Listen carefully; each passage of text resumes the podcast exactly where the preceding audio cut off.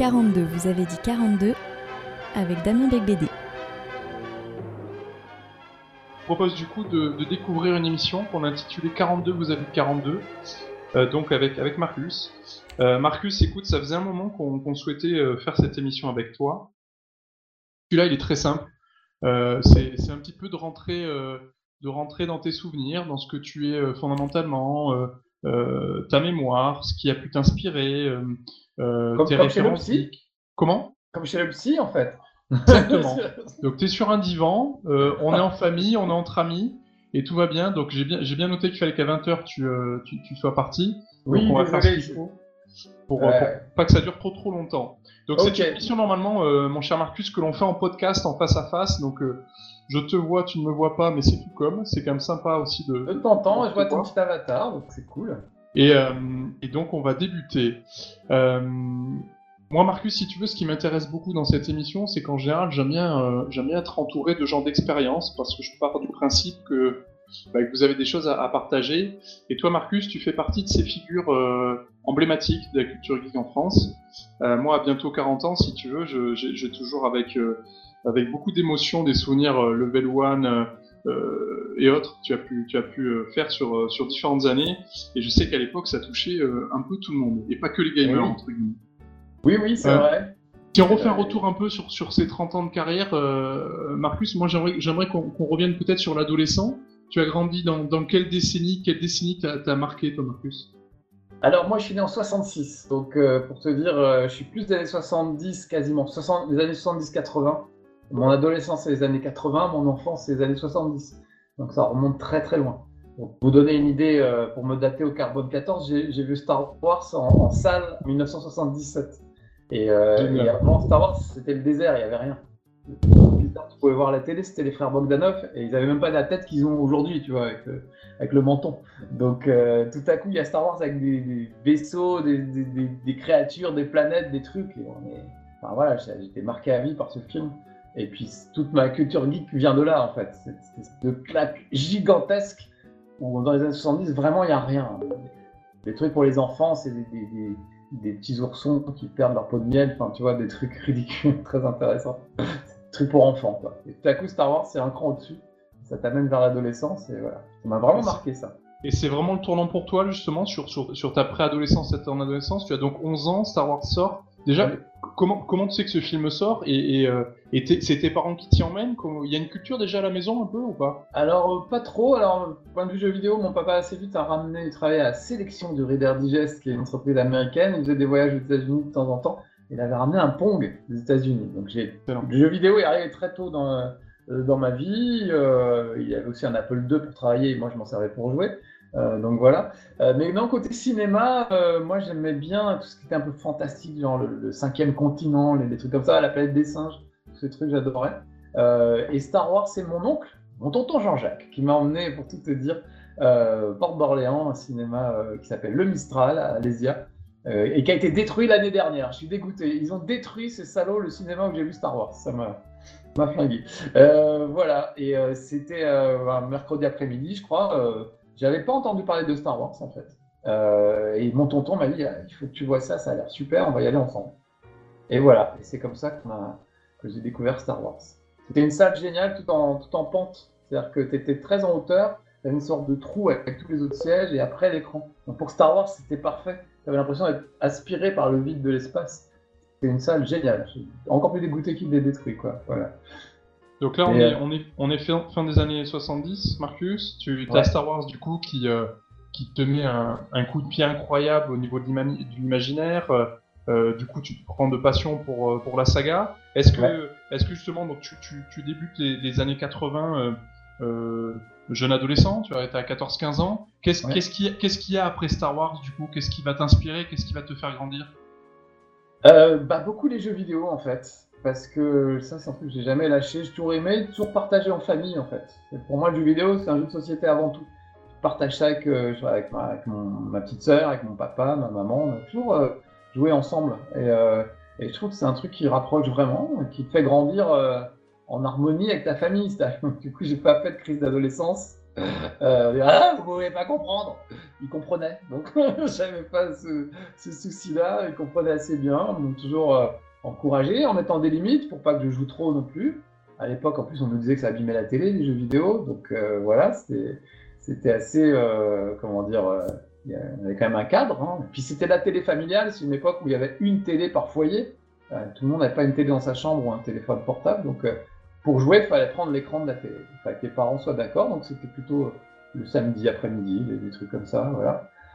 J'aimais beaucoup la BD aussi, euh, notamment Strange, euh, les super-héros, j'adorais. Spider-Man, ça reste mon préféré. euh, J'ai un très beau poster de Spider-Man là-bas, d'un de mes épisodes préférés.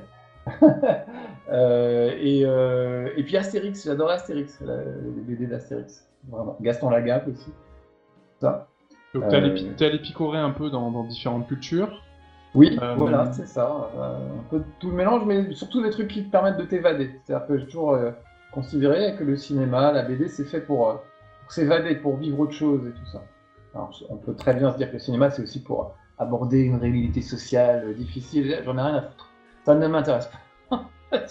moi, je veux rêver. Je- Pour moi, le festival de Cannes, c'est le festival du film chiant. Si le truc il a la palme, c'est qu'il faut pas y aller. Ça va être un truc sur un fermier bulgare euh, qui doit partir à la ville parce qu'il a le sida ou je sais pas quoi. C'est des trucs. euh, c'est plombant, j'ai pas envie quoi. Moi, j'ai envie de voir des robots géants euh, qui se tapent sur la gueule, euh, des vaisseaux spatiaux et voilà, des trucs, euh, l'histoire de voyage dans le temps, des trucs comme ça. Voilà. J'ai besoin de voyager. J'aime bien les trucs historiques aussi, tu vois, curieusement. J'aime bien les films historiques. Euh, les documentaires historiques aussi, ça m'intéresse. Permet de sortir de la réalité euh, un peu tristounette, euh, ça me va quoi en fait. Du coup, on, on s'approche là du, du milieu des années 80. Euh, jeune, jeune homme dans la vie active, tu commences où Je- J'ai une première date en 89 où tu news. Tu peux nous en dire plus, Ouais. s'il te plaît? Euh, oui, oui, j'ai commencé moi dans la presse écrite. hein. À l'époque, il n'y avait pas Internet, euh, il n'y avait même pas la télé, euh, il n'y avait pas de, il y avait pas d'émission de jeux vidéo à la télé. Donc la seule source d'infos pour les geeks, c'était les magazines. Et il n'y en avait pas beaucoup. Moi, quand j'ai commencé à, à en lire, il y avait Tilt. En 81, je me souviens, on a emménagé à Bagneux, la ville où j'habite encore. Et euh, il y avait, euh, à la librairie, il y avait Tilt. euh, et ça parlait de jeux vidéo. Et, et c'était fou, quoi. Un magazine entier qui parlait que de jeux vidéo. À l'époque, j'étais, j'aimais beaucoup le cinéma, je lisais beaucoup Mad Movies, qui était vraiment le magazine des films un peu, un peu barrés, de science-fiction, existe toujours, etc. Marcus Euh, est-ce que, pardon? Qui existe toujours Ça existe toujours, Mad Movies? Ouais, ouais. Je le lis Ouais. plus, euh, ils ont changé il y a quelques années de rédaction, et je trouve qu'ils sont devenus un peu trop euh, mainstream, et ils sont moins sur les films de genre sur lesquels ils étaient avant, qui étaient vraiment... Enfin, vraiment, faut se dire, c'est une époque où il n'y avait pas Internet, donc tout ce qui était film d'horreur, euh, film de SF un peu pointu, il n'y avait que eux qui en parlaient. Là, quand je regarde Mad Movie, les dernières fois que je les ai achetés, ils parlent des mêmes films que Première ou Studio, enfin Studio plus, mais, euh, voilà, tu vois, c'est devenu euh, presque banal. Alors que c'était très underground, Movie au début. Voilà, donc je disais ça. Et puis je disais donc Tilt, et qui était un bon magazine de jeux vidéo, qui rentrait bien dans les détails des jeux, etc. Mais il n'y avait pas beaucoup de photos. Euh, ça manquait un petit peu. Euh, et d'un autre côté, il y avait Hebdogiciel, qui était un peu le canard PC de l'époque, pour ceux qui connaissent. Qui, pour le coup, ils y allaient, euh, ils rentraient dedans, quoi. Très des trucs genre Amstrad nous prend pour des cons. Donc Amstrad leur faisait un procès, et la semaine d'après, c'était Amstrad nous prend pour des cons, le- leur titre, tu vois, des trucs comme ça. Donc euh, moi j'aimais bien ce côté rentre dedans, euh, avec les dessins de Carali qui étaient très euh, caricaturaux et tout, j'aimais bien. Donc c'est les deux magazines que je lisais, et en gros je savais pas trop s'il en existait d'autres, j'en ai jamais vu. Et puis euh, un jour j'étais parti faire du ski à Chamonix, je, vais pour acheter mon à, dans une petite librairie, et ils n'avaient pas de tilt, ni de logiciel, mais ils avaient Micro News, qui faisait la synthèse entre les deux en fait, qui était drôle, mordant, irrévérencieux, et qui avait aussi le sérieux tilt pour les, pour les tests, et qui avait plus de photos, etc. Donc euh, j'ai acheté Micronews euh, et j'ai trouvé vraiment très bien ce magazine. Et à la fin du magazine, il y a une petite annonce, ils cherchaient des testeurs. Et donc j'ai postulé, j'ai envoyé un, test de Roger Rabbit sur Amiga, en 6 disquettes si je me souviens bien. Et, ça leur a plu, et ils m'ont fait venir, ils m'ont donné deux, trois jeux à tester, et, et j'ai ra- je les ai ramenés euh, à la fin de la semaine. Ils m'ont dit si c'est bien, bah, on, les publie, on te paye bien sûr, euh, et puis tu travailleras avec nous. C'est ce qui est arrivé. Donc euh, à partir de là, j'ai commencé à Micronews, à, à écrire des tests. Donc c'était en 89 ça. Tu rends compte? La plupart d'entre vous n'étaient même pas nés, les amis. Marcus, justement, moi ce qui m'intéresse aussi, si tu veux, c'est de, c'est important que tu recontextualises en, disant, si tu veux, aujourd'hui, avec Internet et le numérique, euh, on a un choix qui est juste incroyable. Là, on revenait, on devait faire de vrais choix et on était un peu sur l'effet de rareté. Euh, c'est quoi aussi le, contexte économique d'un, euh, d'un jeune homme aujourd'hui qui, qui, commence à travailler et qui vit en faisant des piges dans un journal? Le quotidien est difficile, tu t'accroches? C'est, quoi ton état d'esprit à ce moment-là? Euh, non, c'est très agréable parce que je suis payé pour faire ce que j'aime. C'est quand même incroyable. Et je suis correctement payé. C'est-à-dire que c'est pas un salaire euh, de star de, la télé, ce que j'ai toujours pas aujourd'hui d'ailleurs. Hein. Mais en tout cas, c'est pas un salaire euh, mirobolant. Euh, des youtubeurs qui gagnent beaucoup plus que moi, euh, c'est clair. Euh, c'est pas donc un salaire de star ou de machin. C'est pas non plus un salaire de quand tu travailles au McDo quand tu es étudiant. C'est un peu plus que ça. C'est un, un SMIC ou un petit peu plus. Et puis, alors je sais pas combien c'était en francs à l'époque, je me souviens pas, mais enfin, c'était correct pour mon premier boulot. Et puis surtout, bah, j'ai été payé pour jouer, quoi. Mon père, au début, à la fin de la première année, me dit, mais euh, j'avais fini mes études, hein, euh, Jean-Michel Berthet, le rédacteur en chef de Micronews, m'avait dit, on, te prend dès que tu as fini tes études. Donc j'ai terminé mon année et en septembre, j'ai pu commencer à Micronews. Avant ça, j'étais pigiste et je travaillais peu, mais après, je suis allé à plein temps, vraiment. avec des horaires de bureau normales. 9h, 18h, voilà. Pour jouer, mais voilà. Et donc, euh, au bout d'un an, je crois, mon papa me dit bah, C'est chouette, mais qu'est-ce que tu vas faire après, plus tard? Je dis bah, paye pour jouer. Donc, tant que personne ne se rend compte de rien, moi, je continue. Et voilà, plus de 30 ans après, j'y suis encore, tu vois. Donc, euh, euh, c'était un super boulot et on n'était pas nombreux à le faire. Il y avait, à l'époque où moi j'ai commencé, il y avoir 4 ou 5 magazines. Donc, on était assez peu nombreux, on se connaissait entre nous, on connaissait euh, les créateurs de jeux vidéo. Euh, euh, c'était vraiment un petit milieu fermé, enfin fermé, ouvert à tous, puisque moi j'ai pu rentrer sans connaître personne, hein, mais, mais un milieu assez restreint. Les gens n'imaginaient pas, moi le premier, qu'on puisse être testeur de jeux vidéo, c'est pas. Aujourd'hui, je pense qu'il y a plein de gens qui se disent tu demandes à un ado, tu feras quoi plus tard? Champion de Fortnite ou testeur de jeux vidéo ou j'en sais rien, journaliste ou youtubeur, etc. À mon époque, à moi, ça n'existait pas le métier que je faisais. On l'a inventé au fur et à mesure, en fait. Euh, c'était vraiment. Tu pouvais pas petit te dire plus tard, je serais payé pour faire des jeux vidéo. C'était inimaginable, en fait. Et c'est vrai que ça, Marcus, euh, pour, pour les, les, plus anciennes générations, c'était des métiers, du coup, après, qui faisaient rêver. Quand nous, euh, on ouvrait les magazines et qu'on voyait que des gens étaient payés pour faire ça, mais ben, ça donnait envie. Tout le monde avait envie de, de, devenir euh, rédacteur professionnel et de, jouer aux jeux vidéo. Comment, Marcus, tu fais pour, euh, sur, les, sur les années qui suivent, euh, pendant une dizaine d'années, du coup, tu vas de magazine en magazine, tu travailles pour plusieurs magazines en même temps. Comment est-ce que ça s'organise Tilt, Console Plus, Player One, PC Player, Gaming? Ça s'enchaîne en fait, plus ou moins, plus ou moins bien. Moi, vraiment, Micronews, j'étais très très bien. Euh, c'était une belle équipe, c'était très chouette. Euh, mais malheureusement, j'ai dû partir à faire mon service militaire. à l'époque, ça existait encore. Ouais, ouais. Donc, normalement, ça durait un an. Euh, j'ai réussi à me faire réformer au bout de trois mois. Peignant, j'ai des, vrais calculs Renault. Non, mais c'est vrai, c'est vrai, c'est vrai. J'ai des, calculs rénaux en vrai, mais j'ai psychoté euh, là-dessus. C'est-à-dire, j'ai une vraie base de, de vraies maladies, mais j'ai psychoté là-dessus. Pour ceux qui ont des calculs rénaux, c'est des cailloux qui descendent et quand ils sortent, ils sortent là par où ils peuvent, j'ai envie de dire, et c'est très douloureux. Euh, et ça m'est déjà arrivé, donc je sais ce que c'est. Donc j'ai un peu simulé ça, j'ai simulé une crise de calcul en fait à l'armée. Et ils m'ont laissé partir et j'ai été réformé P4, donc PC, l'état. Euh, non, pas P, euh, G. G, c'est général. Les gens sont réformés en général P4, c'est psychologie 4, c'est-à-dire ils font les zinzins et ça passe. Moi, je suis G4. G, c'est état général et 4, c'est le maximum, le pire. C'est comme si j'étais en fauteuil roulant. Donc, c'est le diplôme dont je suis le plus fier de ma vie, c'est pour ça que j'en parle, parce que j'ai vraiment lutté pour l'avoir, celui-là, tu vois, après mes études, c'était pas. J'ai jamais vraiment lutté, hein. j'ai un bac, j'ai une licence, une maîtrise, mais ça n'a pas été très difficile.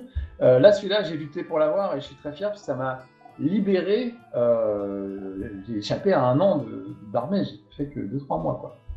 Et le problème, c'est que Micronews a été racheté par un autre groupe pendant que j'étais à l'armée et mon poste n'était pas dans le panier. Quoi. Et donc, quand je suis revenu, je ne pouvais pas travailler à Micronews euh, ou alors que en pigiste, alors j'étais à plein temps avant. Et là, j'ai commencé à travailler chez Tilt. Euh, et en fait, je continuais à travailler en parallèle pour Micronews sous un faux nom. que le chef de titre de l'époque, Jean-Michel Boutier, ne voulait pas qu'on travaille ailleurs, mais il ne donnait pas assez de boulot euh, pour qu'on puisse le faire. Donc là, par exemple, c'était beaucoup plus dur, parce que la méthode de Jean-Michel Blotier, c'était que les, journalistes devaient eux-mêmes aller chercher les tests qu'ils allaient faire, qu'ils avaient à faire. Euh, c'est-à-dire qu'il fallait avoir des contacts, un carnet d'adresses avec les attachés de presse pour pouvoir euh, lui demander tiens, bah, file-moi ce jeu, je vais le tester. Sauf qu'on était plusieurs à faire ça, donc forcément, il fallait se partager le gâteau. Euh, et comme aucun de nous n'était des rapaces parmi les rédacteurs, bah, on ne voulait pas non plus piquer le boulot des autres, si tu veux. Donc on se trouvait avec assez peu de boulot.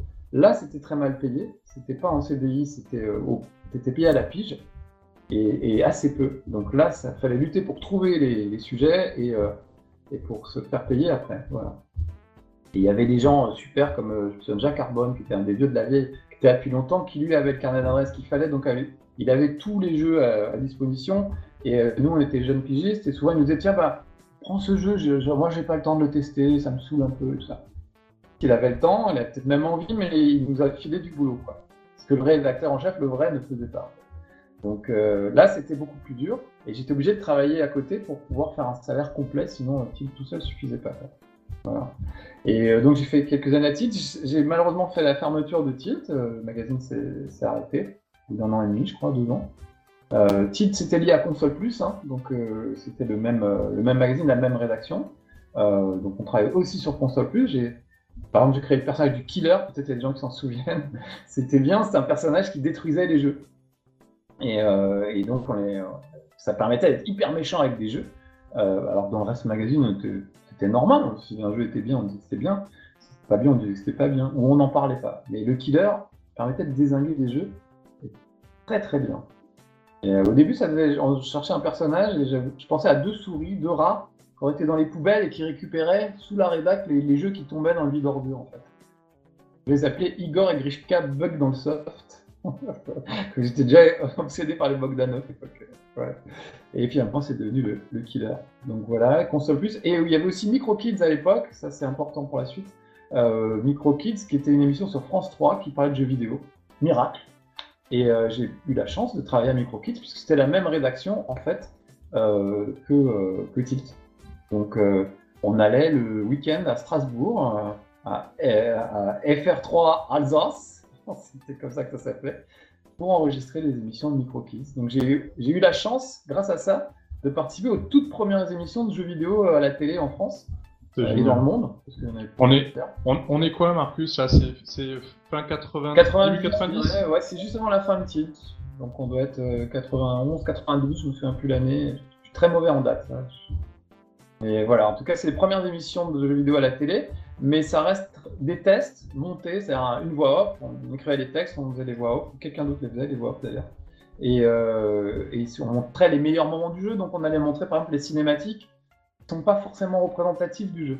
Tu vas voir le sujet, tu vas te dire Ah, mais ce jeu est dément Et euh, voilà, donc euh, moi je vais troller deux secondes les fans de Final Fantasy. Euh, on aurait fait à l'époque le test de Final Fantasy des, des, premiers, on aurait montré les cinématiques et les gens auraient dit Ah, mais c'est fabuleux ce jeu Mais on n'aurait surtout pas montré le jeu lui-même avec des écrans fixes, avec un petit bonhomme qui était pixelisé, dégueulasse, gros comme ça. Et quand il se battait, il restait fixe à sautiller sur place en attendant qu'il se passe quelque chose. Donc j'ai beaucoup de respect pour les Final Fantasy, mais il y a un décalage incroyable entre les cinématiques et le jeu lui-même. Et dans les sujets qu'on pouvait faire à la télé à l'époque, bah, évidemment, il fallait que ce soit spectaculaire. Donc on montrait le spectaculaire. Mais tout le reste passait à la trappe. Les temps de chargement entre deux écrans, les écrans noirs entre deux écrans, tout ce que je te dis qui était très statique, tout ça passait à la trappe. Ça n'empêche pas que c'est un grand jeu, bien sûr. Mais plus tard, je me suis dit, moi, quand je ferai des tests, je vais essayer de montrer tout, tout ça. Qualité du, euh, du, jeu et du gameplay. Voilà c'est quoi vraiment ce jeu? Pas juste la poudre aux yeux qu'on a tendance à, jeter au visage des gens. Voilà. Le, le est né de ça, de cette frustration de se dire à la télé, on, enjolive un peu les choses, on montre vraiment euh, le meilleur du jeu, les meilleurs jeux et le meilleur de ce jeu, et on met un peu sous le tapis les trucs hein, qui fâchent un peu. Et moi, je voulais pas les mettre sous le tapis, les, trucs qui fâchaient. Donc, euh, l'idée de Level One de dire tu voulais, tu voulais que les gens puissent acheter en pleine conscience euh, Ouais, vraiment, moi, je, viens de la presse et pour moi, mon métier, c'est pas animateur et, faire le gugus, même si j'adore ça, c'est euh, testeur de jeux vidéo. Et testeur avec un côté 50 millions de consommateurs. Je vais mettre une note à ce truc, et je vais, en, même si je mets pas de note, je vais dire si moi je l'achèterais ou pas. Pendant longtemps même, je refusais des contacts avec les attachés de presse, et acheté moi-même les jeux pour me rendre compte de la valeur d'un jeu. Ça a toujours été très cher, 300 hein, francs, etc. Et pendant longtemps, je, fuyais des contacts avec les attachés de presse. En plus, quand tu connais les attachés de presse, ça devient tes amis, c'est des gens très gentils. Donc, euh, et quand ils te filent un jeu et qu'il est mauvais, t'es un, un peu embêté, c'est ton pote. Et son métier, c'est de faire dire du bien du jeu qu'on lui a confié. Donc quand toi, tu vas casser ce jeu, tu fais du mal à ton ami. Donc je préférais pas les connaître. Donc c'est pour ça que j'ai Ouais, pas regardé ça- de fou ça- à permettait de garder une forme de une forme d'objectivité. Ouais. Marcus, je vais, je vais te ramener un petit peu sur, euh, sur le maintenant tout de suite. On a nous choisi cette année de, de parler des années 90, de cette décennie-là. Euh, Ouais. Toi, du coup, sur les années 90, on a vu euh, Micro Kids, le début de la télé, tu participes aux premières émissions. Euh, Ouais. Cette décennie-là, pour le, pour le jeune Marcus, euh, euh, qui a grosso modo 25 ans, euh, euh, et qui, qui arrivera dans cette décennie qui passera ses 30 ans, qu'est-ce qui t'a marqué, toi, dans les années 90 C'est quoi les références qui sont, qui sont absolument géniales pour toi, des souvenirs? Euh, le gros truc qui se passe dans les années 90, euh, au milieu des années 90, en 95, c'est l'arrivée de la PlayStation, euh, qui change tout d'un coup. C'est-à-dire que euh, avant la PlayStation, c'est un peu comme Star Wars, tu vois, la PlayStation c'est un peu le Star Wars des, des consoles. Euh, c'est pas du fanboy de Sony, mais c'est la, réalité. Avant la PlayStation, les jeux vidéo c'est un jouet pour les enfants. Tout le monde considère ça comme ça. C'est mignon, ça fait poète poète, il y a des couleurs, on se bagarre avec des méchants, gna voilà. C'est très mignon tout ça, tu vois. Et tout à coup, la PlayStation arrive, et tout à coup, il y a Resident Evil, il y a du Metal Gear, euh, des trucs comme ça, ça se castagne un peu plus. Et c'est des jeux qui sont destinés aux ados, voire aux adultes. Et, les enfants sont un peu mis de côté. Tu regardes bien dans la bibliothèque de la PlayStation, il n'y a pas beaucoup de jeux pour les enfants. Nintendo va récupérer le créneau en disant Ah bah nous, on reste famille avec nos petits bonhommes, avec nos gros nez, très mignons, comme au tout début du, du jeu vidéo. Et euh, aujourd'hui encore, il reste quasiment que Nintendo pour occuper le terrain qui a été celui du jeu vidéo pendant toutes les premières années, quoi. Euh, et donc Sony, eux, ils arrivent, euh, en plus avec leur puissance marketing, à faire que cette console, elle est cool, tout le monde a envie de l'avoir, ado, euh, adulte, euh, c'est un peu, voilà, c'est un, coup d'éclat assez impressionnant. Tout, en plus, ils déboulent au milieu de la guerre, la vieille guerre que nous on a connue, Sega, Nintendo, tu vois. Et c'est un peu la première guerre mondiale. ça, c'est la guerre de 14-18, c'est- c'est Sega Nintendo. Et tout à coup, il y a un troisième acteur qui rentre dans la bagarre. C'est génial à voir quand toi, tu es journaliste et que tu as assisté à tout ça. Euh, et puis après, il y aura Microsoft. Et puis après, le gros retour de Nintendo avec la Wii, etc. Enfin, tu vois, la bagarre, elle est intéressante à, à regarder, quoi. Elle Euh. Donc les années 90 pour toi, c'est PlayStation 95 avec. euh, c'est vrai que tu as raison. tous les jeux Ouais. qui ont pu sortir par ailleurs un peu plus tardivement, mais les Resident Evil, euh, euh, les Tomb Raider, etc. C'est vrai que ça a été, ça a été des jeux Ouais. qui ont marqué euh, beaucoup, beaucoup de. L'autre gros truc au-delà des consoles, c'est le passage à la 3D. C'est-à-dire que dans les années 90-95, on arrive à, On était sur des jeux d'arcade, souvent vue de profil, vue de dessus, etc. Avec une liberté de mouvement, enfin, un regard assez euh, limité à ce qu'on voulait bien te montrer. La 3D, ça veut dire la liberté totale de regarder tout autour de toi. Tomb Raider, c'est le meilleur exemple, et c'est pour ça qu'il a marqué autant de gens, je pense, au-delà d'une short de Lara Croft c'est qu'on peut regarder absolument partout autour de soi. On est libre dans un niveau et on se dit tiens, je vais peut-être passer par là ou par là, ou peut-être qu'en rampant par là, je- j'arriverai à quelque chose. euh, voilà. Et ça, ça changeait. On avait soit un scrolling horizontal, vertical, des écrans qui succédaient, mais on n'avait pas ce côté euh, je vais où je veux, je regarde partout où je veux. Ça, pour tous les gens de ma génération, ça a été une révolution incroyable. Et depuis, on n'a pas eu ça. On n'a plus eu cette sensation d'être vraiment dans le jeu et de pouvoir regarder où on voulait. Pour moi, la prochaine révolution, elle est déjà en marche, c'est la réalité virtuelle. Où euh, tu fais ça, mais en plus, tu es au cœur du jeu. On ne se rend pas compte parce qu'on aime les jeux et on va voir facilement, on rentre dans un jeu. Quand tu rentres dans un jeu, tu, oublies tout ce qu'il y a autour. Tu oublies toute ta pièce, mon bureau qui n'est pas rangé, tu vois, j'oublie tout ça. Euh, avec un casque de VR, je suis dedans. C'est-à-dire que je me retourne de tous les côtés, il n'y a pas mon bureau pas rangé. Il y a euh, des zombies de Resident Evil qui vont me courir après et des trucs comme ça. Donc c'est comme si euh, le jeu vidéo jusqu'ici ça avait été je regarde un truc par la fenêtre, je regarde la rue euh, par la fenêtre, je regarde le paysage, je peux interagir dessus mais je peux pas y aller. Je regarde par la fenêtre, c'est l'écran de ton vidéoprojecteur si tu as la chance, comme un gros bourgeois que je suis, d'avoir un vidéoprojecteur. Et tout à coup, la VR, c'est tu ouvres la fenêtre, tu sautes par la fenêtre et tu y vas. Et tu es complètement englobé dans le, jeu vidéo. Pour moi, c'est inévitablement le futur du jeu vidéo. On le voit dans Ready Player One, euh, même Matrix, c'est ça finalement. Euh, voilà, c'est ça l'avenir du jeu vidéo. Donc tous les gens qui pensent que la VR c'est rigolo et que ça va être une mode qui va passer comme les lunettes 3D se trompent. C'est le futur du jeu vidéo qui atteindra des sommets quand on sera débarrassé de casque, euh, qu'on enverra directement les images dans ton cerveau, accompagné des sensations de chaud, de froid, les odeurs, les goûts et tout ce que tu veux. Là, on sera vraiment dans une réalité virtuelle totale. Ça finira mal, mais en tout cas, j'espère mourir euh, avant que ça dégénère. mais, voir ça avant de mourir, c'est vraiment mon bon Marcus, j'en profite aussi pour. Euh, euh, parce qu'on est sur le format audio, pour, pour, te ramener un peu à tes Madeleines de Proust. Donc, je t'ai questionné sur l'art dans ta vie, la musique, le dessin, la littérature. Et vraiment, les Madeleines de Proust musicales, elles étaient importantes pour moi. Euh, j'aimerais que tu me parles d'ACDC, qui euh, pareil assez fondateur dans ta vie, à la fois sur le jeune Marcus, mais finalement qui t'a accompagné et qui t'accompagne encore. Oui, complètement. Ouais, ouais. J'étais, j'étais peut-être un ado bizarre, je sais pas. J'étais pas très rebelle, tu vois. Je m'entendais très bien avec mes parents, qui ont toujours été adorables avec moi, qui m'ont toujours soutenu, euh, pas trop engueulé quand je faisais des conneries. J'aurais dû un peu plus faire, mais je faisais pas beaucoup de conneries non plus. Donc voilà. Donc le, seul truc un peu rebelle que j'avais, c'est que j'écoutais ACDC euh, et je n'écoutais que ça. Je m'excuse auprès de mes parents, ça peut être un peu pénible quand tu es, euh, grand d'entendre ça, mais, euh, mais vraiment, je trouve qu'il y a une énergie dans cette musique qui est absolument incroyable. c'est un groupe complètement fou, donc moi, j'étais avec un pote, on était au hall, on, était un peu de shopping et, j'ai entendu Bells dans, le magasin où on était, c'était un magasin de basket, et j'entends Hells Bells ça génial.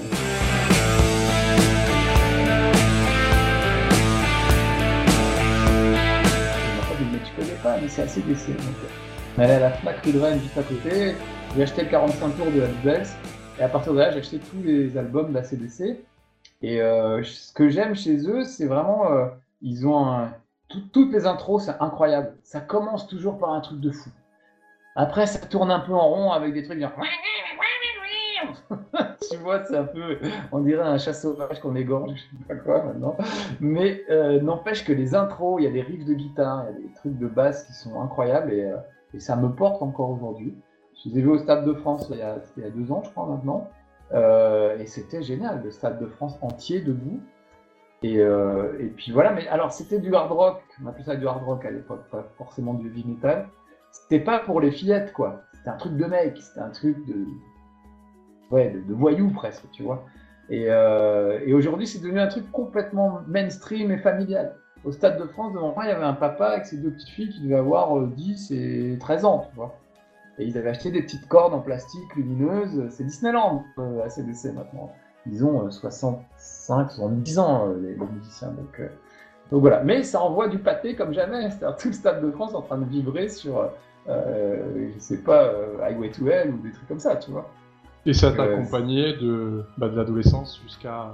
Même encore aujourd'hui, j'adore euh, sur leur biographie. Euh, biographie de rockstar, c'est un peu tristounet. Hein, ils, finissent étouffés dans leur vomi euh, pour la plupart. Ils ont perdu des chanteurs en cours de route. Il y en a un qui était en prison. enfin bon, je te passe les, détails, mais voilà. Mais c'est intéressant, c'est assez fascinant. C'est peut-être les dernières vraies rockstars. Tu vois, aujourd'hui, tout est un peu formaté, tout est un peu bah ouais, préfabriqué, congelé, surgelé. On va, euh. on va, pas prendre de l'avance, mais tu, tu, nous as, tu nous as mis deux trois jolies surprises, tu nous en parleras après. Ouais, Marcus, 98, c'est euh, bah, un moment important, euh, c'est la création de Game One. Ouais, T'allais dire la Coupe du Monde de foot, parce que pour plein Non, mais non, création de Game One, là on est, on est dans, dans le monde des geeks. Hein. Oui, Et pour l'anecdote, le soir de la Coupe du Monde de foot, j'ai absolument pas regardé, je n'ai rien à tirer du foot. J'étais en train de jouer à Mario Kart avec un pote à l'étage pendant que ma copine de l'époque regardait le foot avec d'autres copines. le monde à l'envers. Et au cri on a su qu'il y avait trois buts. Mais nous, on, était dans Mario Kart, on rigolait beaucoup plus. ouais. Mais 98, oui, c'est le début de Game One, tu as raison. Et donc la première, première émission pardon, de Let's Play au monde, euh, quand tu regardes ça maintenant avec du recul, tu, tu vois ça comment? Euh, Je suis surpris, je me dis, mais quelle chance incroyable j'ai eu, j'étais au bon endroit au bon moment. Tu racontais tout à l'heure l'anecdote de la librairie de Chamonix qui n'a pas tilt et du coup j'achète Micronews. Tu peux remonter toute ma carrière, tu arrives à cet instant où dans cette librairie il y a peut-être tilt et je n'achète pas Micronews et je suis pas là aujourd'hui en train de vous parler. Tu vois, tout, tout, tout en découle. J'ai toujours eu la chance d'être au bon endroit au bon moment, même de naître au bon moment. Je suis né en 66 et les jeux vidéo, les premiers, Pong et tout, sont arrivés dans les années 75, 76, 77. Et j'ai eu Pong. Donc, du haut de mes 30 ans de carrière, je peux vraiment parler de rétro gaming parce que j'ai tout vécu, vraiment. J'ai rêvé d'avoir tous ces jeux les uns après les autres. Il y a, des rétro gamers aujourd'hui qui sont nés dans les années 90, qui n'ont absolument pas connu euh, les 20 premières années de, tout ça, mais et qui en parlent très bien, hein, c'est pas le problème. Mais moi, j'y étais, j'ai vraiment euh, vécu tout ça. Donc, j'ai eu la chance d'être au bon endroit au bon moment. Et euh, Game One, c'est la même chose. À l'époque, je travaillais pour. Euh, alors, j'étais à PC Player, en fait. Euh, et puis, on m'a proposé, des anciens de chez Tilt, le photographe de chez Tilt, Eric Ramarosson, travaillait à Canal Plus sur une émission qui s'appelle Cyberflash. Et il m'a proposé de venir travailler avec lui. Et euh, moi, j'étais très bien à PC Player. J'étais euh, heureux dans cette rédaction.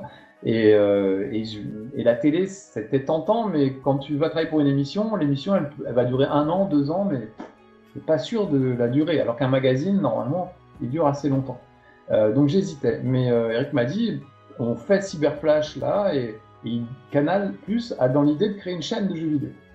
Et là, c'est différent. Créer une chaîne, ça veut dire créer des programmes, inventer des choses, et, euh, sur le long terme. Donc même si je tenais beaucoup à mon poste à, PC Player, j'ai démissionné pour aller travailler à Canal+, sur Cyberflash d'abord, et en parallèle, on créait, Game One, en fait. Voilà. Game One est la première chaîne au monde de jeux vidéo. Il n'y en a pas eu avant, ni aux États-Unis, ni au Japon. On est les premiers au monde à avoir consacré une chaîne thématique aux jeux vidéo.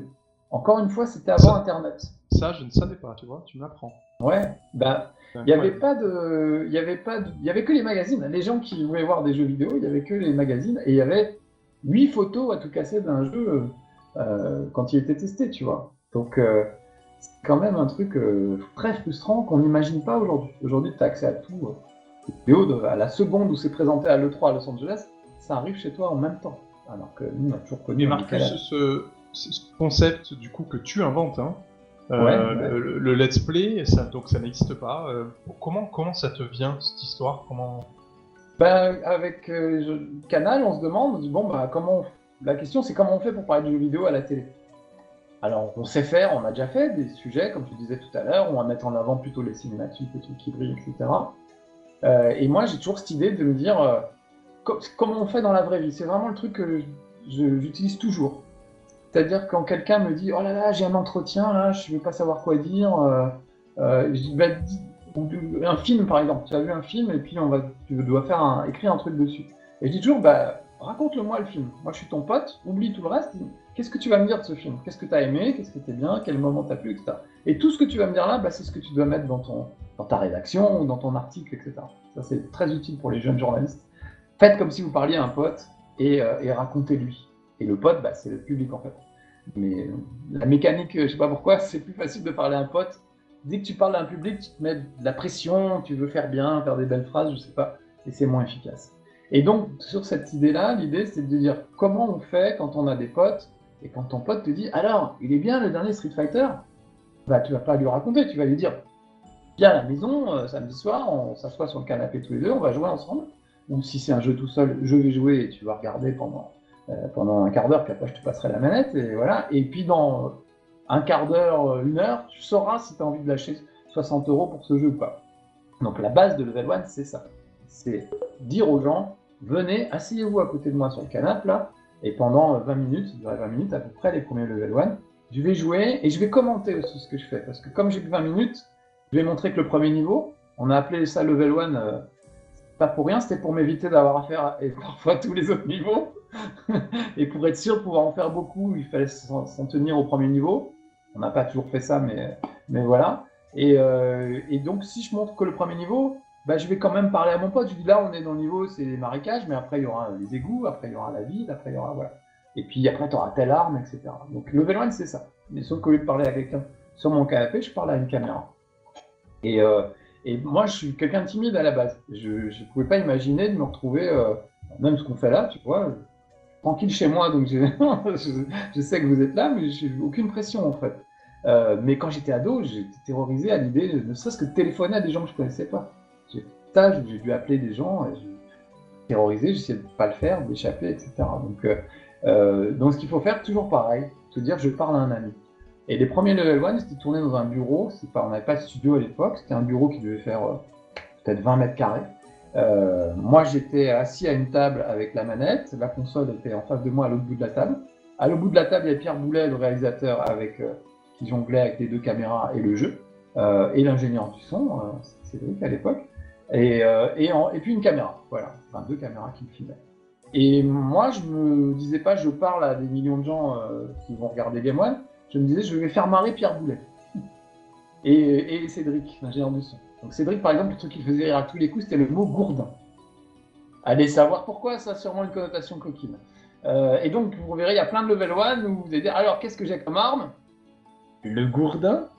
Et là, dans mon micro, on entend. Et ça, c'était mon, c'était mon grand plaisir. Mais en faisant ça, finalement, ben, j'ai fait rire aussi les spectateurs. Et puis, ils ont bien senti cette proximité. Euh, les premières fois que je suis passé devant une caméra, j'étais terrorisé, j'essayais de droit, machin. Et, et le fait d'avoir derrière la caméra des amis, t'aide vraiment à. T'es en confiance. Il peut rien t'arriver après tout. Et puis, ta merde, on l'a refait et c'est pas grave. Mais on a très rarement refait des one. Ils sont toujours dans le... en temps réel, c'est-à-dire qu'il n'y a pas de montage euh, au milieu, il n'y a pas de coupure. Euh, c'est un truc foire, ça foire, tant pis. On en rigole. Et c'est ce qui rend l'émission euh, humaine, je trouve. Hein. C'est bien pour ça. Donc l'idée, c'est voilà, je m'adresse à vous, les petits amis, depuis 30 ans, directement, comme si vous étiez là à côté de moi. Et c'est ça qui fait que ça marche avec les gens euh, ça. L'authenticité, la sincérité, pour le coup. Ouais. Ça, et c'est ça qui fait le succès de YouTube aussi, hein, les, YouTubeurs, euh, au début en tout cas, c'est ça. C'est tiens, ce gars est comme moi, et il va me parler d'un truc qu'on aime bien tous les deux, super. Et euh, en plus, à la télé en général, sans parler de jeux vidéo, les animateurs télé sont toujours plus beaux que toi, plus riches, plus intelligents, ils savent des trucs, machin, tout ça. Moi, non, je suis comme vous. J'ai les dents jaunes, un peu de bedaine, euh, voilà, je joue pas très bien dans les trous, etc. Mais, mais, le fait de me voir tomber dans les trous, ça montre que le jeu, il peut être très dur des fois. et tu peux pester sur, tu vas refaire 20 fois le même truc, alors que je suis pas, j'ai pas de problème moteur particulier, je suis un gars normal. Donc si je dois refaire 20 fois le même truc, c'est que le jeu a un problème. Pas forcément que moi j'ai un problème. Et c'est bien de montrer ça aussi, tu vois. Mais c'est pénible parce que revoir Marcus tomber dans un trou 20 fois de suite, dans le même trou, je suis un peu con en plus, donc j'ai tendance à m'obstiner, mais, mais, mais, en tout cas, ça montre bien le jeu, ses qualités, ses défauts, etc. Et pour moi, c'est la meilleure façon de faire. On est tout à fait d'accord. Marcus, on... tu m'as listé 4 Madeleine de Proust, on va attaquer la deuxième. Ah Alors j'aimerais que tu me parles euh, de ce, de ce jeu sur Amiga avec ses, ses musiques très très spécifiques euh, années 70-80. Euh, donc, de quel jeu il s'agit et, c'est quoi le, souvenir qui est lié à ça, avec cette musique, s'il te plaît? Imposamol, tu parles d'Imposamol Je pense qu'il n'y a pas beaucoup de gens qui, connaissent ce jeu. Euh, alors, faut dire que moi, j'ai raté la grande. C'est très curieux, mais j'ai raté la grande période euh, euh, NES et, comment, et Master System. parce qu'à l'époque, j'avais un Amiga et que je trouvais que l'Amiga, c'était bien mieux qu'une NES ou une Master System. Graphiquement, c'était mieux. Les meilleurs jeux, à mon goût en tout cas, étaient dessus. Euh, c'était une machine incroyable. Le son était incroyable. Euh, et c'était euh, fabuleux. Et dans Impossible, euh, plus que le jeu, qui est un jeu de plateforme assez basique où tu incarnes une petite taupe super-héros, voilà, c'est rigolo. Les, jeux de plateforme, il y en avait déjà plein à l'époque et c'était toujours un peu pareil. Mais là, c'est un petit super-héros un peu décalé qui était une taupe. Pas de grand souvenir du jeu lui-même, mais l'intro était géniale. C'était à l'époque des démo makers sur Amiga, sur Atari ST. Moi, j'avais un Amiga, donc forcément, je détestais les gens qui avaient un Atari ST. Pour de faux, tu sais, ces petites guerres Sega, Nintendo, Sony, Microsoft, qui ont toujours eu lieu dans le jeu vidéo, personne n'est dupe. On n'est pas aussi cinglé que les fans de l'OM et du PSG qui vont se taper sur la gueule vraiment comme des crétins. Euh, nous, on s'en fout. Le mec, il a une PlayStation, euh, on a une Xbox, on va se foutre de sa gueule gentiment. Jamais on va revenir aux mains. C'est pas le cas des, amateurs de foot. C'est pour ça que j'aime pas le foot. Euh, et donc, du coup, bah, j'avais cet Amiga, j'adorais, et j'adorais la musique. Et la musique d'Impossible, elle est, il y a plein de samples, il y a plein de trucs, elle est très euh, co par moment, il y a des chants d'indiens à un autre moment, enfin, c'est complètement barré la musique. Et, euh, voilà, j'avais adoré, euh, j'avais adoré, ça m'avait donné envie de faire de la musique sur Amiga, ce que j'avais fait un petit peu avec Soundtracker, si je me souviens bien à l'époque. J'avais pris des extraits des Tontons Flingueurs, euh, j'adore ce. Les répliques d'Audiard sont magnifiques. Donc j'avais pris deux trois, deux, trois extraits, deux, trois répliques. J'avais fait une vague petite musique, puis je balançais des petites répliques de, des Tontons Flingueurs au milieu. C'était assez facile à faire en fait. Quand je vois, quand j'écoute la musique d'aujourd'hui, je, je, sais faire ça en fait. Enfin, je savais le faire en tout cas. Et je me dis, c'est lamentable, vraiment zéro, zéro créativité là-dedans quoi. Mais bon, c'est parce que je suis un vieux con, ça. Marcus, en création de Game One en 98 et euh, un clash qui arrive finalement assez vite en 2001. Ouais. Passe et du coup qui, qui t'amène à démissionner carrément? Oui, oui, c'était euh, une, grande tristesse vraiment. Euh, Game One, ça a été génial. On a vraiment créé ça en toute liberté. C'est-à-dire qu'on a vraiment fait les émissions qu'on avait envie de faire. On a dit ce qu'on avait envie de dire dans ces émissions. Moi, j'avais vraiment une approche 50 millions de consommateurs. Je vais essayer un jeu et à la fin de mon émission, vous saurez si vous avez envie d'acheter ou pas. Et en plus, j'aurais fait des vannes, on aura bien rigolé. Et ouais, les deux étaient à égalité dans mon, dans mon esprit. Level 1, c'est le mélange d'informations vraiment, de jugement en tant que gamer. Un jugement qui est subjectif et qui est complètement assumé. C'est-à-dire, c'est mon avis, ce ne sera pas forcément le vôtre. Encore une fois, moi, j'aime pas les Final Fantasy, mais évidemment que Final Fantasy, c'est un chef-d'œuvre et qu'on a le droit et même le devoir de l'aimer. Je suis amérétique, hein, quand je dis pas les Final Fantasy. Mais c'est mon idée et c'est mon opinion, je ne vais pas dire l'inverse de ce que je pense. Donc je vous livre le truc, on joue ensemble, vous avez assisté au truc, vous, vous faites votre avis, voilà le mien, mais vous, vous faites votre avis. Voilà. C'est ça le truc. Euh, c'est Canal qui a créé cette chaîne euh, au départ. Donc on connaît Canal, c'est vraiment, à l'époque, c'était une, chaîne très euh, subversive par rapport aux autres, on pouvait faire ce qu'on voulait, sur le ton qu'on voulait, etc. C'était très décalé. Euh, faire des trucs qu'on n'avait jamais fait à la télé, à, mon, avis. J'ai testé un jeu de, hors-bord qui était chiant comme la mort. Il fallait faire genre 20 tours pour faire une course. Et tu étais tout de suite premier, les autres étaient derrière, il se passait rien, tu tournais sur un ovale en boucle, c'était horrible. Et je me souviens avoir dit Bon, bah, on se fait chier, hein, je suis désolé, euh, ah, changez de chaîne, allez-y, zappez. moi, je, resterai là, j'éteindrai en sortant, je fermerai. Mais euh, allez voir d'autres chaînes, là, on se fait chier. Personne à la télé ne te dit jamais changer de chaîne. Ça se fait pas. bah ça, on pouvait le faire et ce serait Canal dans, dans l'esprit. Ouais, c'était l'esprit Canal, euh, celui, celui qu'on a connu. Donc, quand tu as ça entre les mains, que tu fais ça pendant plus de deux ans, je crois, que tu commences à voir le retour de ça, c'est-à-dire que tu commençais à croiser des gens dans la rue, sur les salons, qui disaient Ah, je regarde Level 1, c'est vachement bien, tu m'as fait acheter tel jeu, je regrette pas. Euh, par contre, celui-là, je voulais l'acheter euh, t'as dit que c'était pourri, j'ai acheté quand même, bah, je regrette bien. Enfin, tu vois, j'avais vraiment ce contact déjà avec les gens qui faisaient que j'avais leur confiance. Je savais que j'avais la confiance déjà. Et là-dessus, euh, Canal commence à avoir des difficultés un peu financières. Pas les détails, mais c'était toute l'époque de, euh, je sais plus quoi, Vivendi ou je sais plus quoi, avec Messier, tout ça. Et, et donc, ils ne peuvent plus tenir Game One tout seul, donc ils décident de faire rentrer Infogrames dans, leur, dans le capital. Et Infogrames qui à l'époque était au même niveau qu'Ubisoft, qui avait envie de s'étendre et de faire plein de trucs, dit bah, on va se payer une chaîne de télé. Euh, très bien, sauf que Infogrames, c'est un éditeur de jeux vidéo. Et donc, on va tester ces jeux vidéo. Et il n'est pas question qu'on les traite différemment des autres. Ma vie. Euh, et, je ne vais pas dire à des gens euh, Ah, Tintin au Tibet, c'est génial, qu'est-ce qu'on se marre, c'est très jouable, c'est très facile, vous allez voir, les enfants, vous allez adorer. Si je pense tout l'inverse de ce que je viens de te dire. Je m'en voudrais à mort de vendre à un, enfant de 10 ans un jeu à 60 euros qui va acheter à la poubelle au bout de 10 minutes euh, s'il n'a pas fracassé sa télé d'énervement. Quoi. Euh, donc il n'était pas question de changer ça. Et, et Infogrames, évidemment, on achète une chaîne, c'est pas pour que vous tiriez, vous mettiez des coups de couteau dans le dos. Bien sûr. Euh, donc très vite, on a vu venir les problèmes. Ils ont censuré des, tests, parfois inutilement. Et des jeux, des jeux à eux, on disait ils sont bien, mais il y a ça et ça comme défaut. Ils coupaient juste les défauts.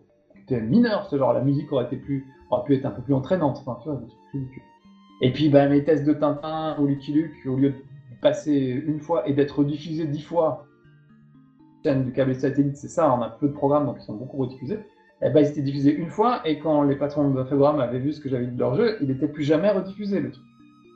Ils n'ont pas sucré les émissions, mais ils ont été bien malins. Et puis surtout, bah, ils vendaient les émissions, c'est-à-dire qu'ils faisaient des packs de pubs dans lesquels on disait euh, si vous nous passez tant de, pubs, euh, en plus, Marcus vous fera un level 1 et vous dira du bien de votre jeu. Moi, je n'étais absolument pas dans la combine et il était hors de question que j'y sois. Donc, quand j'ai eu ça, j'ai décidé de démissionner. J'étais journaliste. Journaliste, tu as une clause de conscience. Si propriétaire de ton magazine ou de ta chaîne ne te plaît pas, pour X raison que ce soit, tu n'as même pas besoin de donner une raison, tu peux démissionner euh, sans, sans, problème au chômage, mais avec des indemnités euh, correctes, euh, pas comme si tu avais été viré. Voilà.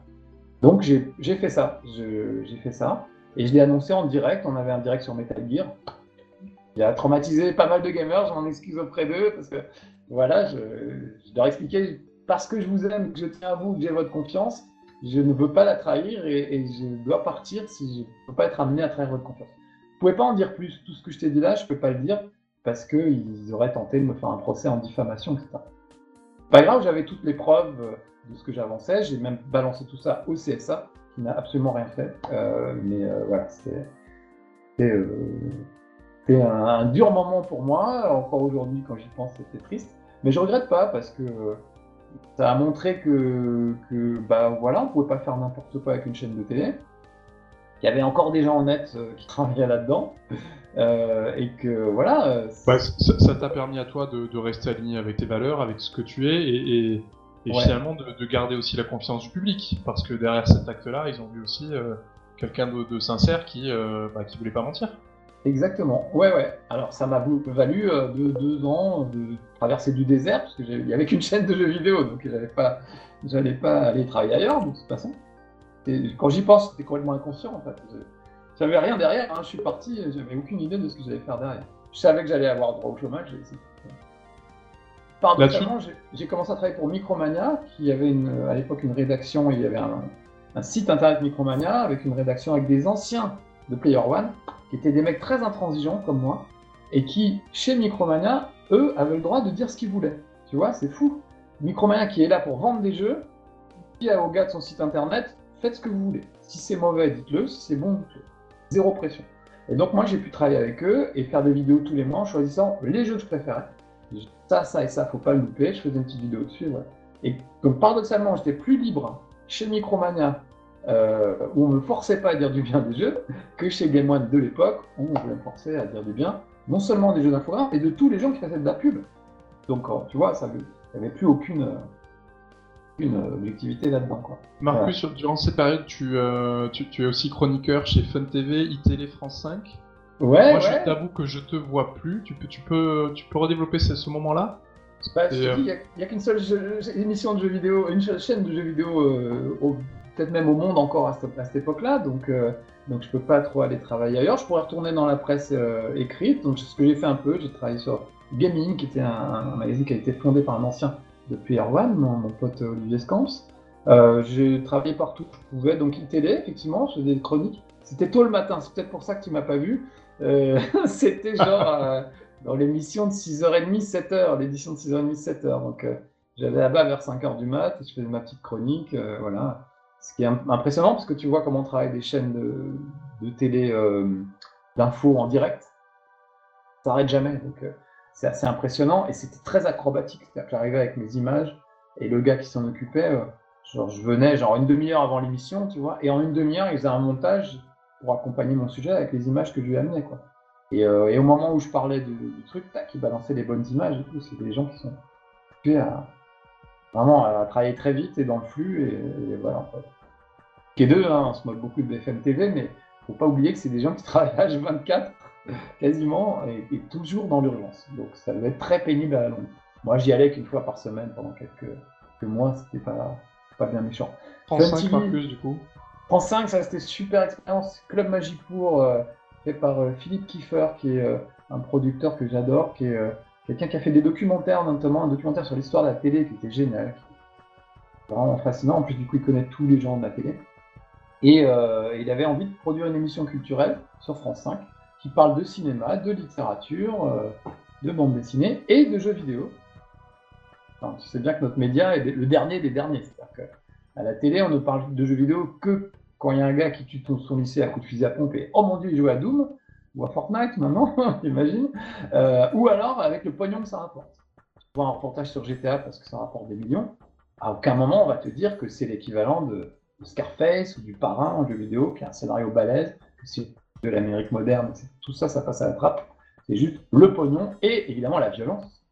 Et oh là là, mais ce jeu est terriblement violent. Bah oui, le Parrain c'est violent, Scarface c'est violent, et ça fait pas de ça des, mauvais films.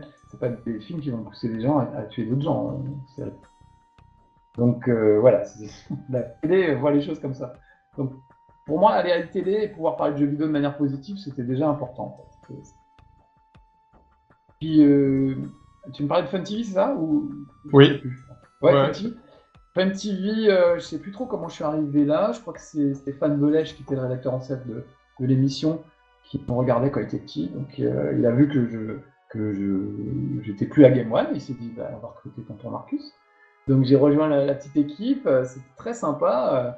C'était dans les studios du Morning Live de, de Michael Young à, la grande époque, vraiment à la grande époque. Euh, donc nous, on, faisait ça le soir. Le matin, il y avait le morning live. Je t'explique pas l'état de la moquette. Souvent, ça collait. C'était terrible. Mais on était chez M6, dans les locaux d'M6, vraiment. Euh, donc c'est quand même une grande chaîne. C'était euh, assez impressionnant, j'avoue. Et voilà, je suis très content de travailler pour M6.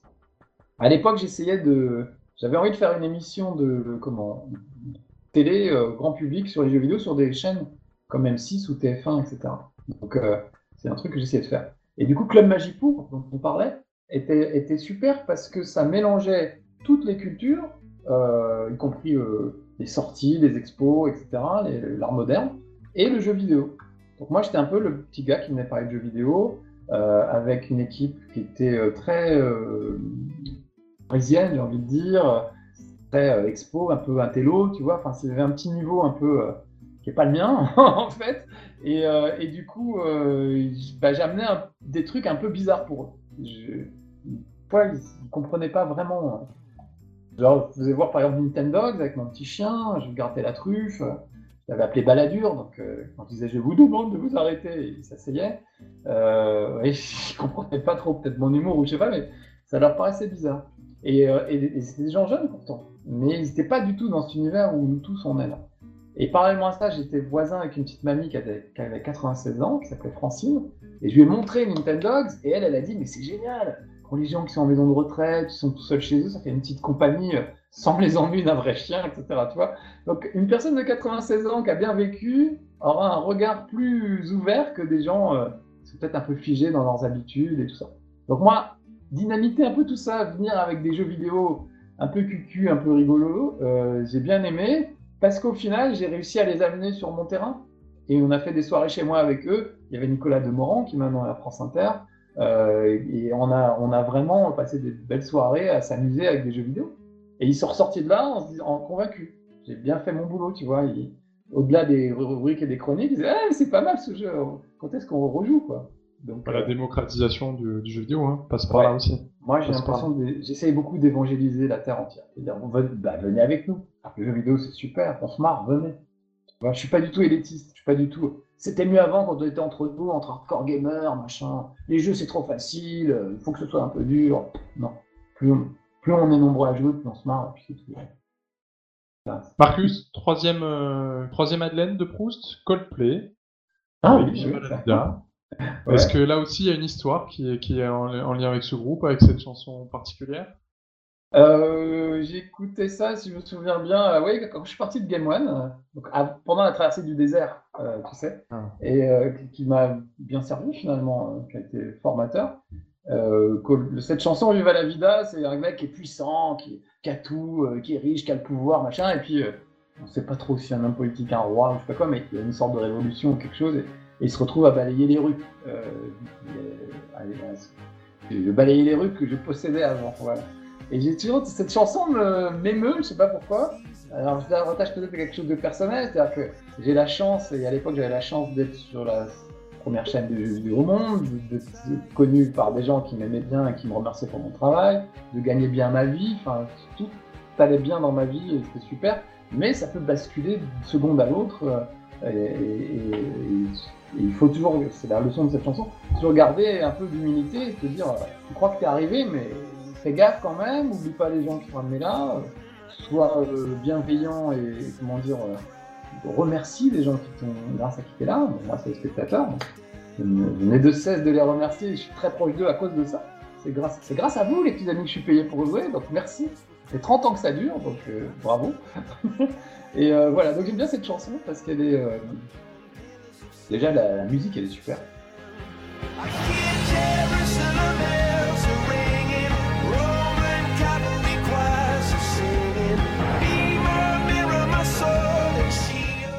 Et puis, euh, et puis le sens de cette chanson euh, me plaît, me parle, ça me parle. Ouais, elle, t'a accompagné sur, sur, des, sur des moments de vie, un moment de vie euh, assez particulier.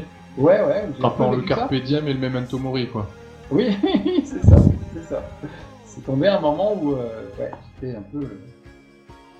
Ah, qu'est-ce qui m'arrive mais j'ai pas regretté, j'ai jamais regretté hein, d'être parti à ce moment-là. Et puis juste, évidemment qu'aujourd'hui tout va bien, c'est fini que ça, un programme n'existe même plus tellement ont tellement fait de la merde qu'ils se sont tirés une balle dans le pied tout seuls et ils ont fini par couler. Enfin, leurs dirigeants, parce qu'il y avait des équipes qui étaient formidables, mais les gens qui les dirigeaient. Euh, donc euh, ils n'existent plus aujourd'hui. Mais euh, aujourd'hui, Game a été repris par le groupe Viacom, MTV, Nickelodeon, etc c'est des gens qui savent faire de la télé, alors ils savent de la télé commerciale, mais ils savent faire de la télé, ils savent que l'image d'une chaîne est importante et que mentir aux spectateurs et en paiement, c'est pas une bonne idée.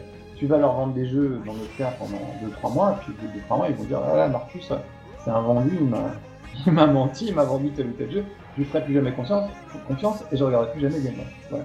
Et avant le... Ça, c'est plus comme ça. Pardon? Avant le, avant le rachat, justement, de, en tout cas, le retour. Euh, de l'enfant prodigue sur, euh, sur Game One, entre guillemets. Euh, tu as contribué aussi à la création d'une chaîne là, qui, a évidemment marqué tous les esprits geeks, euh, No Life en 2007, avec Alex Pilote et, Sébastien Ruchet. tu, tu, avais lancé du coup le, chez Marcus. Ouais. Tu, tu, en gardes quoi comme souvenir On sait ô combien il est difficile de monter une chaîne et, d'en vivre, et, et, combien de campagnes, je me rappelle des vidéos de Sébastien qui expliquaient euh, tu sais, les momentum, euh, les difficultés, euh, qui demandaient aussi le principe de solidarité.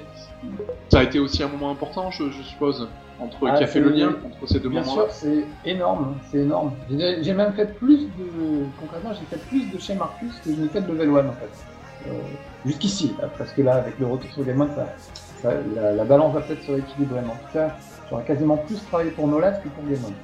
Et No Life, c'est un truc incroyable. Je recommande à tout le monde la lecture du, il y a un petit livre qui raconte l'histoire de nos Life, qui est incroyable. On rentre vraiment dans les coulisses du truc, on voit comment c'est fait.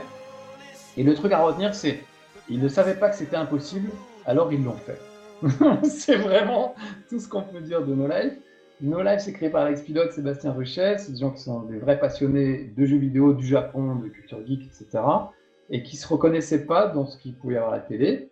Euh, euh, Alex, Alex euh, a travaillé à Game One, c'est lui qui a créé Mémoire Vive qui a donné naissance à Retro Game One après. Et Alex, bah, parfois, était déçu quand chez Game One, on lui disait Ah, dans ton test, tu peux pas dire FPS, les gens vont pas savoir ce que ça veut dire. C'était à l'époque un programme.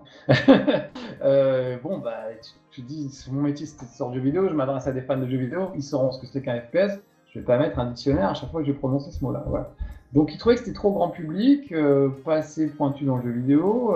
et il s'est dit, bah, moi j'ai envie de faire la chaîne que j'ai toujours rêvé de voir, qui parle du Japon, du jeu vidéo, des cultures geeks, euh, du jeu de société, du jeu de rôle, tout ce qu'on aime, tout ce qu'on aime notre geek.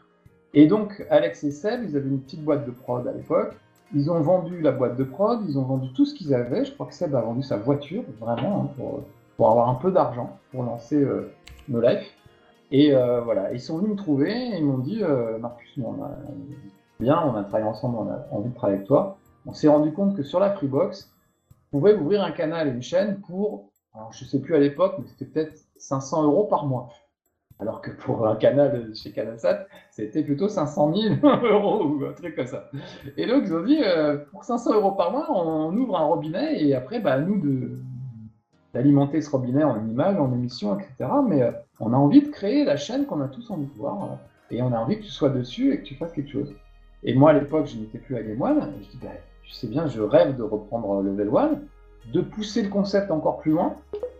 Cette idée de assieds-toi sur le canapé n'était pas tellement respectée dans les premières moutures de Level 1, puisque j'étais sur fond vert dans un studio, qui me permettait de jouer avec le jeu, d'être vraiment.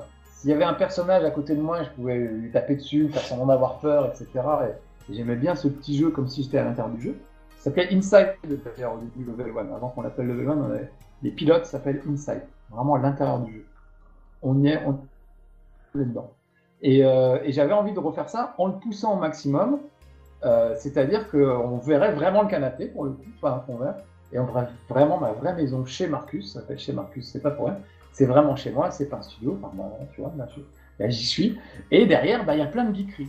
Et euh, l'idée, c'était de dire, comme ça fait beaucoup rire Alex, j'ai toujours un objet quel que soit le jeu testé, je vais toujours avoir une goodies ou un truc. Évidemment, si c'est du Star Wars, j'ai tout ce qu'il faut, mais euh, ça peut être, j'en sais rien, Terminator ou d'autres trucs. J'ai aussi plein de figurines, plein de trucs sur Geek, j'adore les jouets, j'adore les figurines, donc j'ai beaucoup de choses. Euh, donc, euh, l'idée c'était de commencer l'émission en disant tiens, aujourd'hui on va jouer à Assassin's Creed. Bah regardez, j'ai cette figurine, là tu vois au-dessus de ma tête, il y en a deux. bah, je les aurais montrées et, voilà. Et donc c'était pour, pour dire je suis comme vous, je suis un geek, voilà ma maison.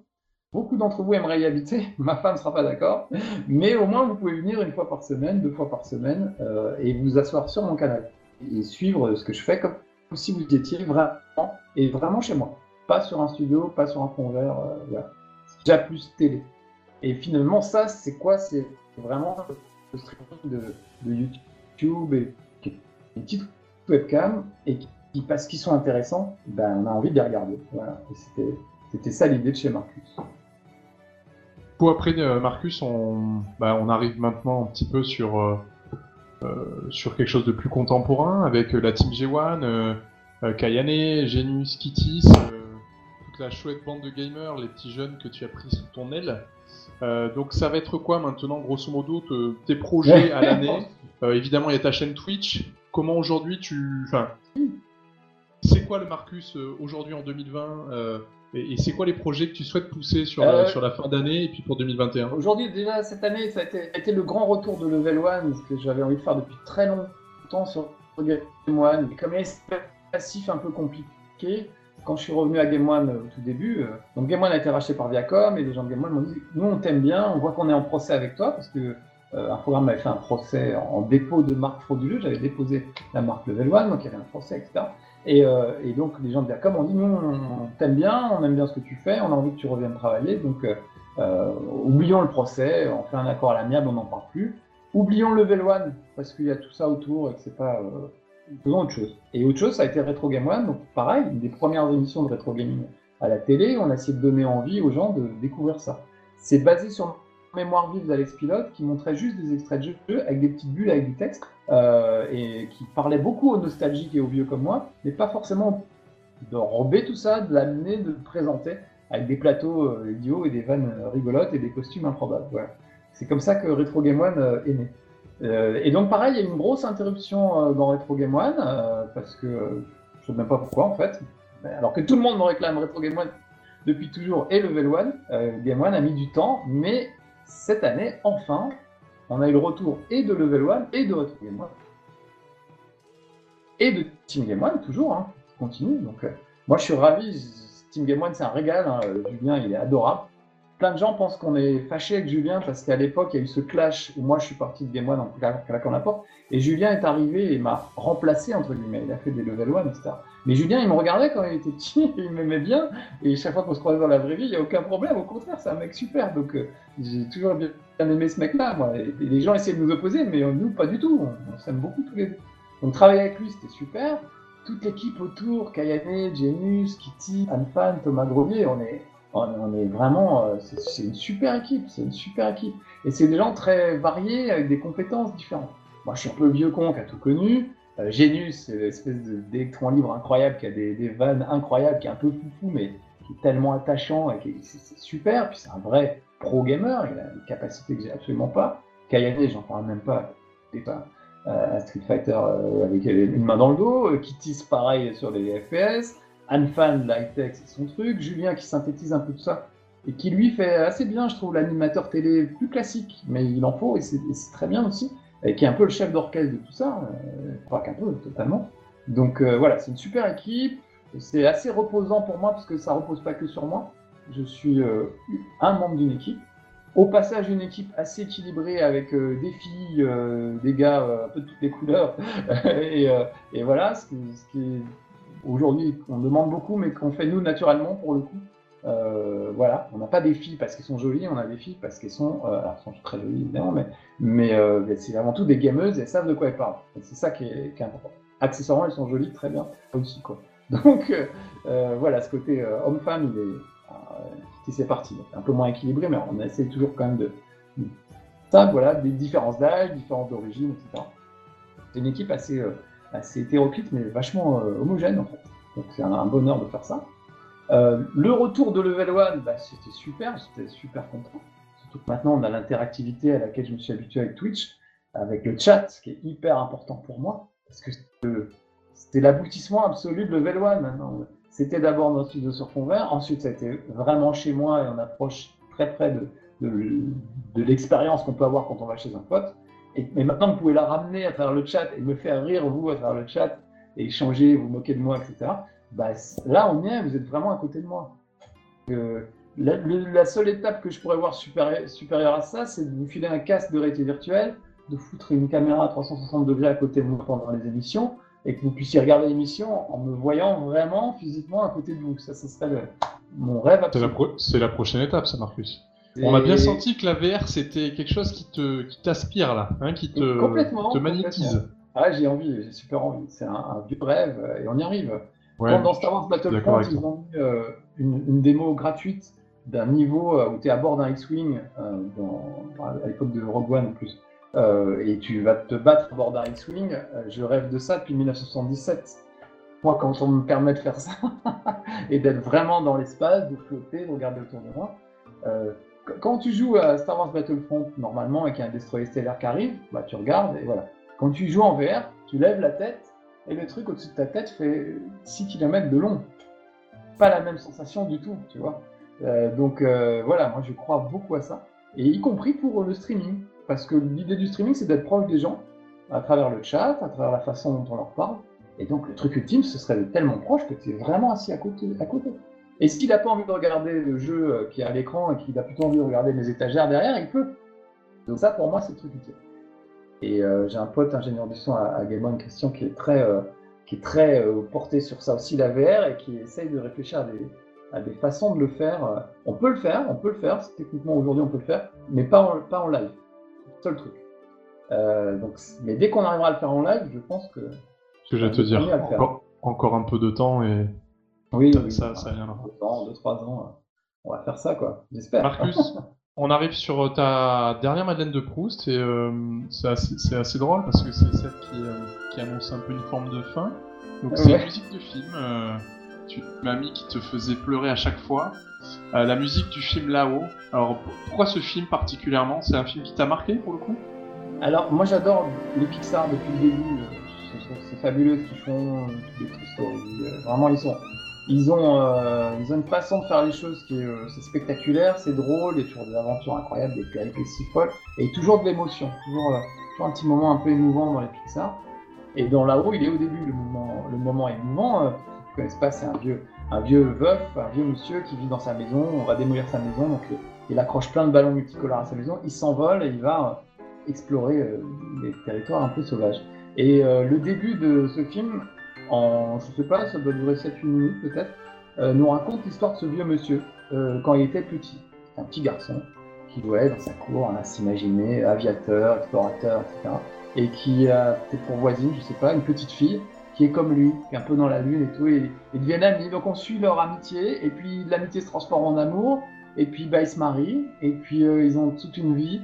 c'est très subtil, ils n'arrivent pas à avoir d'enfants, et c'est très, c'est joliment montré avec euh, un médecin qui s'approche d'elle, lui met la main sur l'épaule. C'est pas, c'est finement suggéré, mais tu comprends le truc, quoi. Et, euh, voilà, ils vivent quand même leur vie. Ils n'ont pas trop les moyens de voyager, donc ils voyagent pas beaucoup. Euh, voilà, et puis elle finit par être malade, tomber malade et mourir.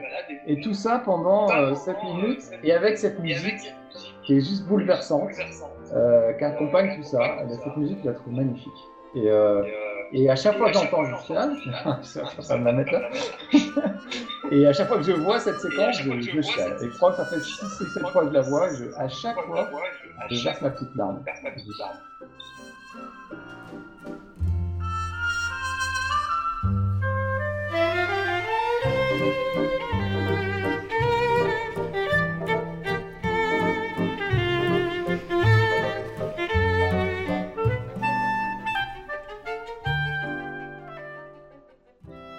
Pourquoi ça me touche tant? Je sais pas. Comme je suis vieux, je suis plus proche de la fin que du début, donc, euh, donc peut-être il y a ça. Euh, donc c'est beau, euh, c'est beau, les, relations entre les êtres humains, toute une vie ensemble, ça beau, voilà. Donc je, sais pas, je sais pas pourquoi ça me touche particulièrement. Et en tout cas, ça marche à tous les coups sur moi. Si tu veux me faire chialer, tu écouter là-haut. on, on, attendait, euh, on attendait l'alarme justement, mais. bah non, parce que j'entends pas la musique. Pas ce, pas ce soir. pas ce soir. Bah, je sais pas, j'entends pas la musique. Si tu la passes là Non, non, non. Mais, ah, mais, okay, euh, tu la mais, mais quand tu en parleras, euh, elle sera diffusée. Tout le monde Ah. sera en train de pleurer dans sa, dans sa chaumière. Oui, oui, je pense que je suis pas seul. hein. J'en ai parlé avec d'autres gens. euh, Non, non, mais je, suis d'accord avec toi. C'est, euh, tout, tout le monde, tout le monde se rappelle de ce passage-là et, et la musique. euh, la- cette musique est quand même très prégnante. Mon cher ça reste un, ça reste un dessin animé, c'est ça qui est fou. Bien la, sûr. la force de ce média, qui, même si c'est pas réaliste, machin, on, on- il nous emporte. Hein. Ouais, La force-. La force de la narration, du graphisme, de la musique, Mm. et c'est, euh, ben, on parle de, de bien d'industrie créative. Hein. Ouais, ouais, ouais. Mon cher Marcus, Fabuleux. 19h56, on, est, on va te voir te, te lâcher en temps en heure, on, on a été très bon. J'aimerais malgré tout, s'il te plaît, que tu finisses sur euh, une devise ou un adage, parce que moi j'aime j'aime dans cette émission, si tu veux, ce que je te disais au tout début, c'est votre côté, euh, cette bienveillance qui vous caractérise, euh, euh, toi et, beaucoup d'autres, euh, je vous appelle moi les, les Yoda de la culture geek française, tu sais, les, espèces de sages qui sont là depuis, depuis un petit moment. Et il y a toujours beaucoup de bienveillance, il y a toujours beaucoup de joie, d'enthousiasme. Mais si tu veux, on- en filigrane, on sent toujours qu'il y a quand même une sagesse. Tu vois, distiller un peu de- de- des choses et d'autres. Euh, et, et en ce sens, j'aimerais savoir si tu as un adage ou une devise, toi, qui te qui t'accompagne, qui t'a accompagné. Bien May the Force be with you, parce que c'est quand même un truc qui, qui m'a beaucoup imprégné. Euh, il y a un truc que je dis pas souvent, mais que j'aime bien, c'est euh, le, le ridicule ne tue pas, ce qui ne nous tue pas nous rend plus forts, donc le ridicule nous rend plus forts. Voilà. Donc euh, là, de la petite pirouette, c'est rigolo, mais euh, c'est histoire de dire que la vie, elle est quand même mieux avec de l'humour, elle est quand même elle est beaucoup plus belle avec euh, voilà, de la rigolade, de la bienveillance, comme tu dis, pour moi, c'est très très important. Euh, du second degré, du recul, de l'humilité. on l'a vu avec Viva la Vida. C'est pas parce que tu es arrivé qu'il faut écraser les autres. au contraire, faut les aider à monter, je pense. Si tu peux le faire, c'est un mesure de le faire. Voilà, je trouve que voilà. Et pour moi, l'humour, c'est vraiment un truc vital.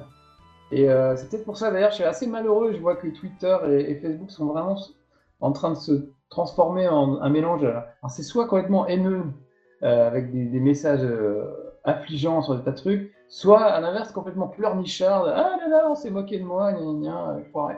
Ça devient ridicule et, euh, et euh, j'ai envie d'oublier tout ça et de rigoler. Et, et j'ai l'impression qu'on veut m'empêcher de rigoler parce que je peux plus rire de ci et de ça.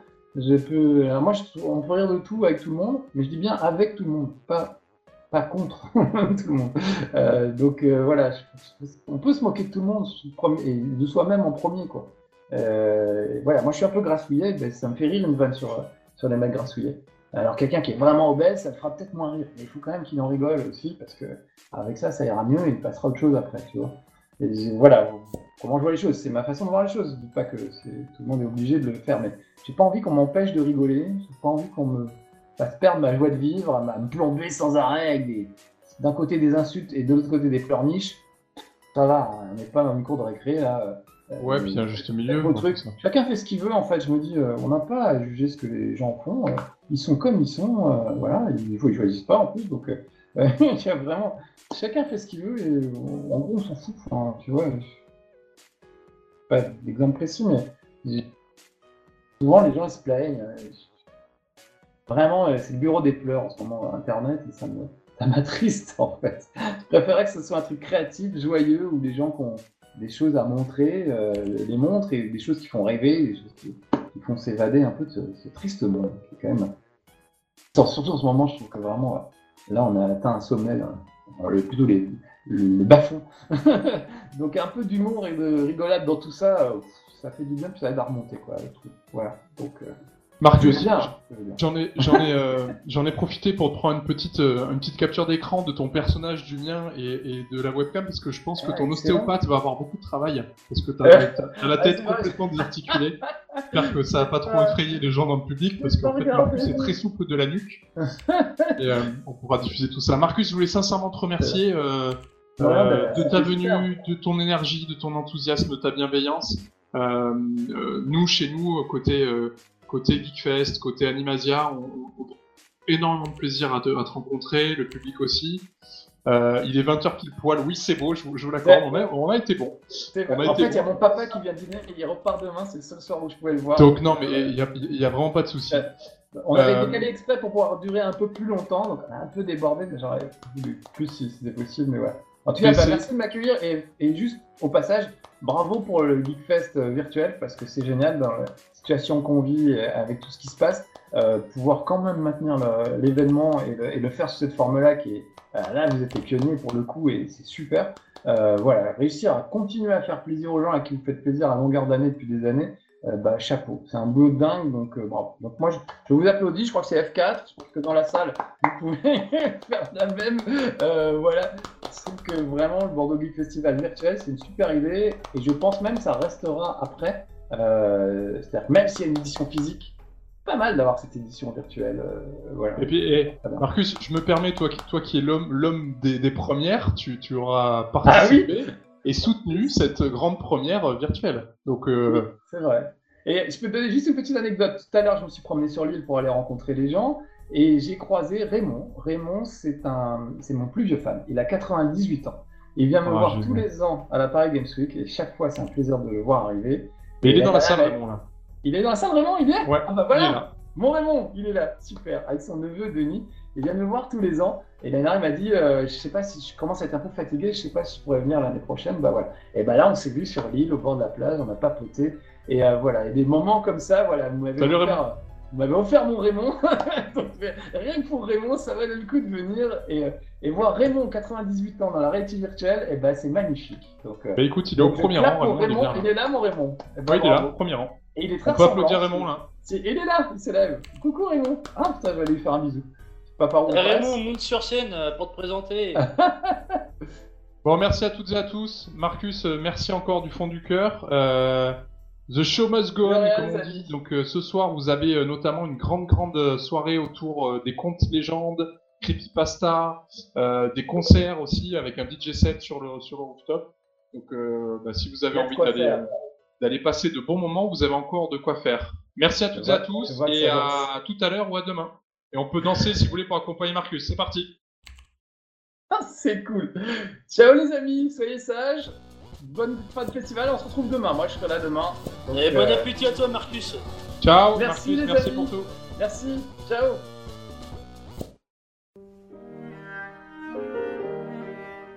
Merci d'avoir écouté 42, vous avez dit 42, avec Damien Becbédé.